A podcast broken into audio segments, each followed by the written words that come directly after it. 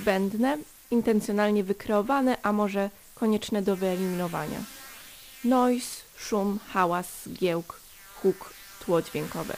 Możemy przytaczać jeszcze wiele takich synonimów, ale co kryje się za tymi pojęciami?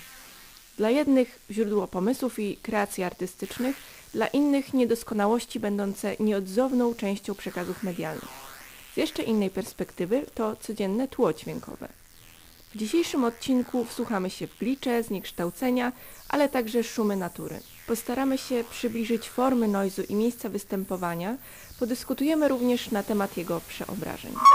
Zanim zaczniemy, jedno ogłoszenie dla naszych słuchaczy. Jeśli w Waszych słuchawkach pojawią się dziwne trzaski, szumy, szmery, to prawdopodobnie oznacza, że z Waszym sprzętem jest wszystko w porządku, a słyszane dźwięki są naszymi głównymi bohaterami i wokół nich chcielibyśmy dzisiaj porozmawiać. Zapraszamy. Dzień dobry, bezszumowo witam się z Państwem Piotr Celiński. Ja jednak szumowo wita się z Państwem Justyna Kusto. A jak gdzieś po środku witam się z Wami Krystian Nowak. Szumnie zapraszamy na dzisiejszy odcinek.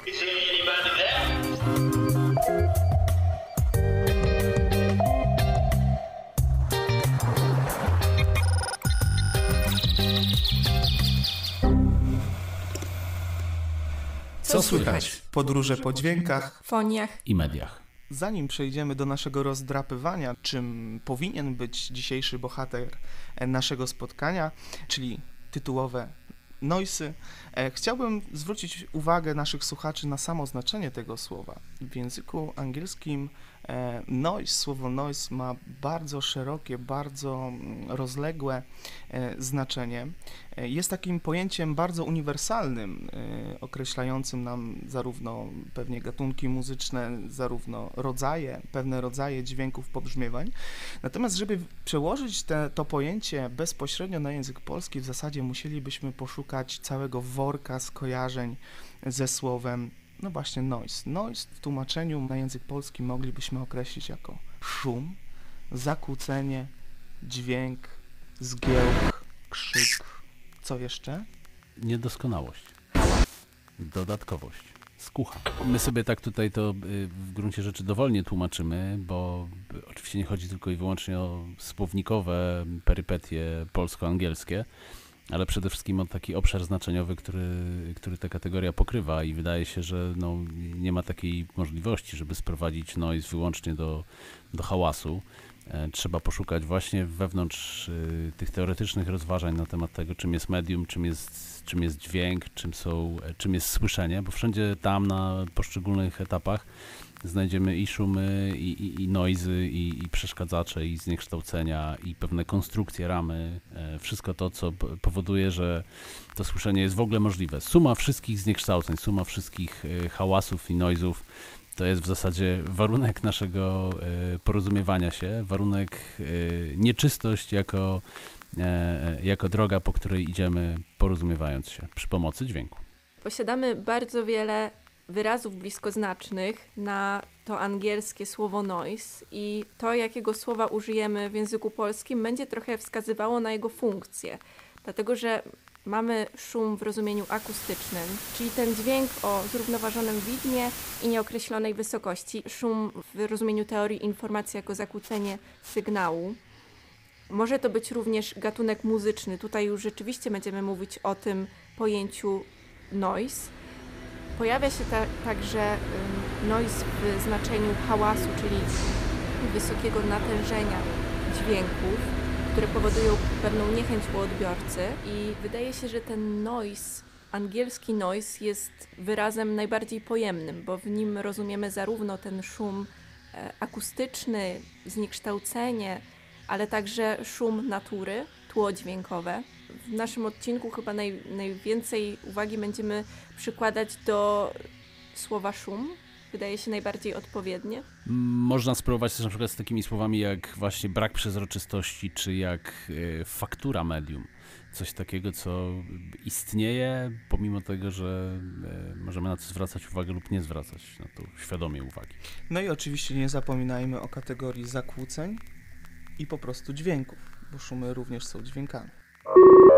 Rozmowa o słyszalnych aspektach y, szumów e, dźwięków niepożądanych, dźwięków e, nieoczekiwanych, brzydkich albo przeszkadzających, to w gruncie rzeczy również rozmowa o naturze mediów w ogóle, ponieważ one wszystkie, za każdym razem, kiedy ich używamy, to coś od siebie dodają, coś od siebie dorzucają, powodują, że nasze poczucie, że są przezroczyste, wystawione jest na daleko idącą próbę.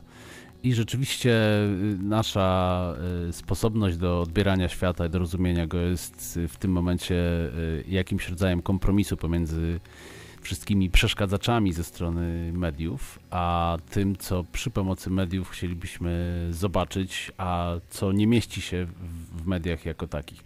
Trochę to zawiłe, ale ostatecznie można by sprowadzić y, cały ten problem do takiego poczucia, że właśnie y, komunikacja, rozumienie świata, postrzeganie świata to jest nieustanna walka z szumem y, i zniekształceniami medialnymi chciałam nawiązać do samego tego naprawdę ostatniego zdania, to znaczy do walki z szumem. Czy te zniekształcenia, czy zawsze musimy z nimi walczyć i czy to jest, y, czy to jest jakiś niuans, który zawsze musimy wy, wyeliminować i czy jest on zbędną, mm, zbędnym niuansem występującym w mediach? No właśnie, bardzo dobre, bardzo dobre pytanie i, i, chyba centralne dla nas pytanie, bo zanim dojdziemy do momentu, w którym szumy da się lubić i szumy da się wykorzystywać, to y, warto zwrócić uwagę na to, że w gruncie rzeczy historia komunikacji, historia mediów jest również historią po prostu mniej lub bardziej oswojonych szumów, historią, w której y, nad pewnymi zjawiskami nigdy nam się nie udało zapanować, albo y, próbując zapanować nad tymi zjawiskami niemiłymi, czyli szumiącymi, natychmiast wymyślaliśmy kolejne media. Tak jak to jest na przykład w przypadku tego podcastu. Państwo słyszycie nas y, przez mikrofony, ale wiemy, że na przykład mikrofony działają w ten sposób, że pewne częstotliwości naszego y, głosu są dla nich bardziej powabne, inne są y, mniej powabne, w zasadzie schowane gdzieś tam w tle. No i cała zabawa polega na tym, żeby ten dźwięk mikrofonowy upodobnić do dźwięku, do dźwięku ludzkiego, a być może nawet stworzyć takie wrażenie, że ten mikrofon nie istnieje. No ale żeby tak było, to nie wystarczy mikrofon. Potrzeba jeszcze 1500-1900 dodatkowych urządzeń po drodze, kompresorów, wyrównywaczy, y, selektorów, mikserów, magnetofonów itd. Tak Jeden z badaczy szumów y, powiedział takie jedno zdanie, że szum to wynalazek epoki maszyn, że przed tym odkryciem e, takiej kategorii jak noise, e, czyli szum, hałas, zniekształcenie nie było. E, I tak zastanawiając się nad tą naszą dzisiejszą kulturą dźwięku, kulturą zdecydowanie przejętą przez media przede wszystkim media cyfrowe. E, ja zauważyłem taką walkę pomiędzy szumem, ponieważ no, te wszystkie hałasy, trzaski, dźwięki błędów komputerowych na przykład, to są te dźwięki, który, z którymi mamy do czynienia na co dzień ale z drugiej strony też próbujemy się jak najbardziej tych dźwięków e, pozbyć. Mówię tutaj na przykład o technologii noise cancelling, teraz na przykład aktywna redukcja szumów, prawda? Czyli dążymy do tej wycięcia, jednak do tej mm, syntetycznej, nieco sztucznej, e, pozbawionej, e, pozbawionej tych szumów ekologii słyszenia. Tak, to prawda. Nawet teraz nasi słuchacze mogą słyszeć nas, ale gdzieś w oddali E, słychać ten podkład, podkład muzyczny, który ma stanowić tło dźwiękowe i ma tłumić e, te, te szumy, które wynikają właśnie z używania mediów, Pamiętam doskonale, kiedy y, parę lat, paręnaście, parędziesiąt lat temu najważniejszym sposobem obsługiwania nagrań muzycznych były kasety magnetofonowe. To jednocześnie jednym z najważniejszych e, problemów, jaki istniał e, przy pomocy tego typu e, odtwarzania muzyki, był problem szumu właśnie szumu, który polegał na tym, że wysokie częstotliwości były właśnie bardzo mocno podbarwiane, podbarwiane szumem, w związku z tym reprodukcja z kasety na kasetę, czy nagrywanie z radia, które samo w sobie szumiało jeszcze na kasetę, powodowało, nakładało tych szumów bardzo dużo na siebie. Ale e, ten szum e, był z jednej strony czymś, czego wszyscy chcieli się pozbyć. Pojawiały się takie technologie jak Dolby, e, które pozwalały na takie zautomatyzowane wyrzucanie pewnego fragmentu nagrania ale za każdym razem, kiedy tego Dolby się używało, to jednocześnie miało się po poczucie, że ta muzyka robi się taka głucha, taka, taka, taka kurczę, y, metalowa albo drewniana. W każdym razie nie tak dźwięczna jak ta, w której można było y, posłuchać przy okazji szumów. I to jest, y, myślę, jeden z takich przypadków, kiedy mm, widać, słychać, że pozbycie się szumu za wszelką cenę nie zawsze jest w zasadzie dobrym patentem na to, żeby, żeby usłyszeć coś fajnego. My się tak naprawdę przyzwyczajamy do tego szumu. Już nie będę tutaj nawiązywać e, do, do tego, że szum jest dla nas naturalny. White noise e, czy pink noise to są te szumy, które mają nam przypominać to, czego mogliśmy słuchać e, w, jeszcze przed narodzinami. Natomiast krótko przytoczę tylko to, jak na przykład jesteśmy w kuchni, szum wentylatora, zapominamy o nim, natomiast przypominamy sobie dopiero wtedy, kiedy go wyłączymy i słyszymy, jaka jest cisza. Czyli jeżeli już rzeczywiście doświadczamy tego szumu, który jest mniej więcej jednostajny, tak jak to się pojawiało na przykład przy okazji kaset, to my się do niego przyzwyczajamy i dopiero jego mm, eliminacja powoduje w nas to, że uświadamiamy sobie, że on rzeczywiście wcześniej istniał. Też wywołaliśmy do tablicy temat nośnika jako, jako tego medium e, przenoszącego nie tylko dźwięki, ale także właśnie szumy. E, no właśnie, czy zatem biorąc pod uwagę historię tego nośnika, pamiętamy płyty winylowe, pamiętamy taśmy magnetofonowe, płyty CD, te kompaktowe płyty, one mimo coraz y, bardziej doskonałej technologii, teoretycznie bardziej doskonałej, nie mogły przez lata pozbyć się tego szumu. I teraz y, zobaczcie, mamy wśród osób, wśród no właśnie audiofili tak zwanych, takie osoby, które z sentymentem wracają do tych starych e, nośników, e, już o płytach winylowych nie wspominając, ale na przykład słuchają utworów, e, słuchają piosenek z taśmy magnetofonowej, czyli ten szum jednak, nie wiem, czy to jest kwestia tego, o czym powiedziała Justyna, tego przyzwyczajenia się do częstotliwości, do brzmienia tych szumów zarazem czucie do nich pewnego rodzaju sentymentu, czy jest to po prostu, no właśnie, związane z z szumem jako nierozerwalnym elementem naszego słyszenia. Nierozerwalnym i w dużej mierze również pozytywnym. To znaczy, y, obecność szumu jest dowodem na to, Oczywiście nie, nie każdy musi ten dowód traktować jako jakiś istotny, ale jest dowodem na to, że mamy do czynienia jednak z, jakąś wiarygodną sytuacją, która nie jest doskonała, a przez swoją niedoskonałość jest w jakiś sposób urokliwa. Czyli jest przekonująca przez to, że nie jest, y, nie jest idealna. Jest, y, da się zrozumieć, oswoić, wykorzystać, przetworzyć y, mentalnie, kulturowo no właśnie dlatego, że widzimy pewne jej niedoskonałości, a w tych niedoskonałościach kryje się być może jakiś fragment esencji tego, co, co nam się właśnie przytrafia. Na przykład to, że rozumiemy, że to jest nagranie, w ogóle, że to jest nagranie, prawda? Że to jest coś, co się nie, nie przytrafiło nam gdzieś tu i teraz, tylko że to jest jakiś fragment y, kultury który, medialnej, który przyszedł do nas y, z zewnątrz i musimy sobie y, z nim poradzić. Jedna z osób powiedziała kiedyś, że obiekty wypełniają sferę wizualną, a noise wypełnia sferę audialną. I wydaje mi się, że ten szum, on zawsze nas otaczał jeszcze przed y, pojawieniem się mediów, tylko pojawienie się chociażby fonografu uzmysłowiło nam, że ten szum jest obecny wokół nas, dlatego że on zarejestrował po raz pierwszy, miał zarejestrować tylko głos, a nie jest tak wykształcony jak, nasze, jak nasz zmysł słuchu i nie rozróżnił, nie słyszał różnicy pomiędzy, pomiędzy głosem ludzkim, a tymi, tym tłem, tymi różnymi dźwiękami, które gdzieś tam się pojawiały przy, przy głosie i ten fonograf uzmysłowił, że wokół nas pojawiają się, wybrzmiewają inne dźwięki.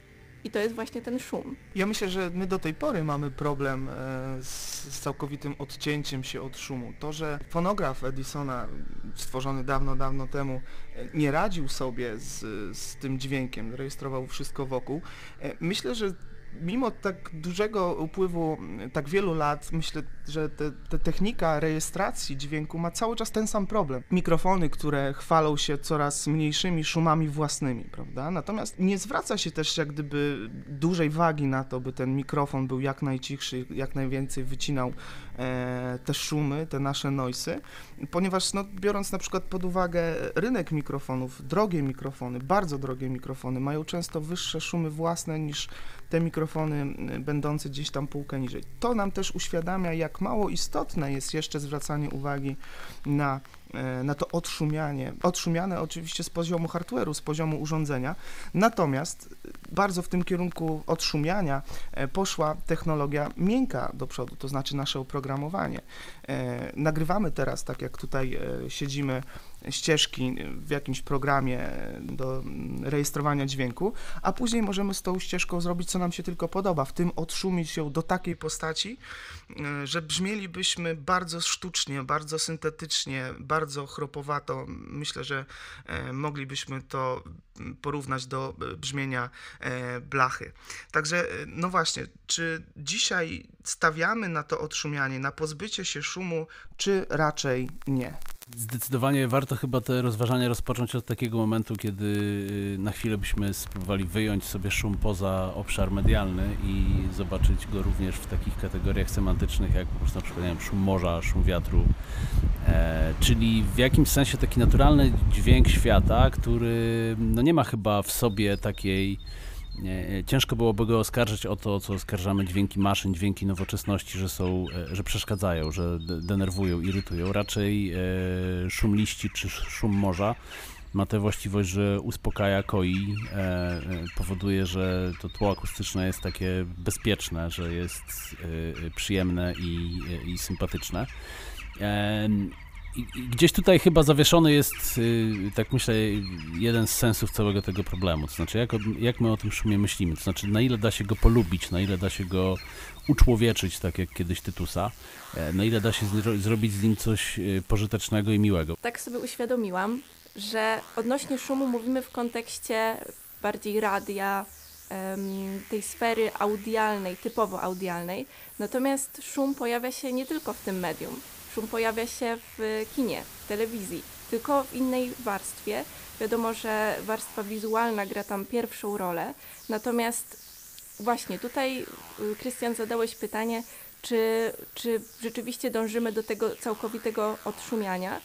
I to zależy chyba od intencji, dlatego że to jest ta, ta główna, to główne kryterium, którym się będziemy posługiwać, dlatego że noise to także odgłosy, tło niemuzyczne, jeżeli możemy tak rozgraniczać na tło niemuzyczne, to są pewne dźwięki, które wybrzmiewają w tle. Możemy mówić tutaj o szumie fal, wietrze, dźwiękach, które tak naprawdę towarzyszą nam cały czas, tylko nie zawsze zdajemy sobie sprawę. Dopiero pojawienie się tych mediów nam uzmysłowiło i wydaje mi się, że szum w znaczeniu właśnie tego tła dźwiękowego najbardziej zauważalny jest w, w kinematografii.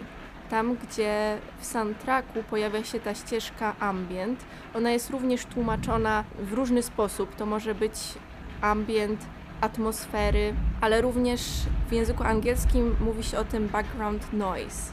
Dlatego mówimy o tym, o tym szumie. Jest to warstwa w filmie, która stanowi niezbędne tło dźwiękowe, charakterystyczny dla konkretnej lokalizacji. Czyli już tutaj ta intencja tego szumu wydaje się, że nie chcemy go eliminować, że on tutaj stanowi źródło informacji i jest bardzo potrzebny w kreowaniu warstwy dźwiękowej filmu. Przelatujące odrzutowce czy helikoptery, które niby przypadkiem powodują w nas poczucie, że metaforycznie właśnie odbywa się jakieś kompletne przeistoczenie albo jakieś e, decyzje bardzo poważne są e, podejmowane. Ale w tym, co Justyna mówi, myślę troszkę brakuje takiego aspektu sprawczości, to znaczy, że e, rzeczywiście ten background noise i, i cały ten pejzaż, który gdzieś w tle przeróżnych dzieł audiowizualnych się kryje, jest bardzo, y, w bardzo dużym stopniu y, po prostu reżyserowany w ten sposób, żeby brzmiał y, tak, jak ma brzmieć, więc mielibyśmy jeszcze tutaj taki dodatkowy wątek, w którym no, i, i kino, i przeróżne przekazy audialne zrozumiały, że to jest też miejsce, które, czy, czy przestrzeń, czy ta warstwa komunikatu, która musi być przepracowana, ogarnięta. Gdyby, gdyby w filmach słychać było to, co naprawdę słychać na ulicy, kiedy, kiedy stoimy, to one by były kompletnie niezrozumiałe, nieczytelne. Nie mielibyśmy zielonego pojęcia, o co tam chodzi i kto do kogo e, mówi. Jeszcze jeden taki przykład przychodzi mi na szybko do głowy, a mianowicie dźwięki czy dialogi nagrywane na przykład w kawiarni albo, albo na koncertach leci muzyka, gra zespół, y, stukają szklanki, szurają krzesła, ale my bardzo wyraźnie i precyzyjnie, oczywiście nie mówię o filmie polskim, ale bardzo wyraźnie i precyzyjnie słyszymy e, dwójkę e, w zasadzie nawet niepodniesionym głosem rozmawiających ze sobą na przykład głównych bohaterów. I to jest y, taki zabieg, który jest w jakimś sensie rodzajem takiego właśnie nietechnicznego, ale bardziej reżyserskiego odszumiania tego świata zastanego. Czyli te nasze szumy, hałasy, noisy w kinie mają dwie takie podstawowe funkcje. Pierwszą z nich jest funkcja naprowadzająca słuchacza, wprowadzająca go w klimat sceny, w klimat sytuacji, w klimat otoczenia, w, który, w którym znalazł się główny bohater, a z drugiej strony jest e, pewnego rodzaju uwierzytelnieniem tej sytuacji, potwierdzającym prawdziwość otoczenia. Tak? Czyli tutaj widzimy, że te szumy, tak jak inne dźwięki zresztą, są takim nierozerwalnym elementem określonej przestrzeni. To ja Państwu może zaprezentuję, gdyż y, właśnie mam przy sobie filiżankę y, z kawusią, mieszam ją łyżeczką, co powinno w Państwu spowodować poczucie łaknienia i cieknącej ślinki, a potem y, popijam to delikatnymi łyczkami. Hmm, moc jest z nami.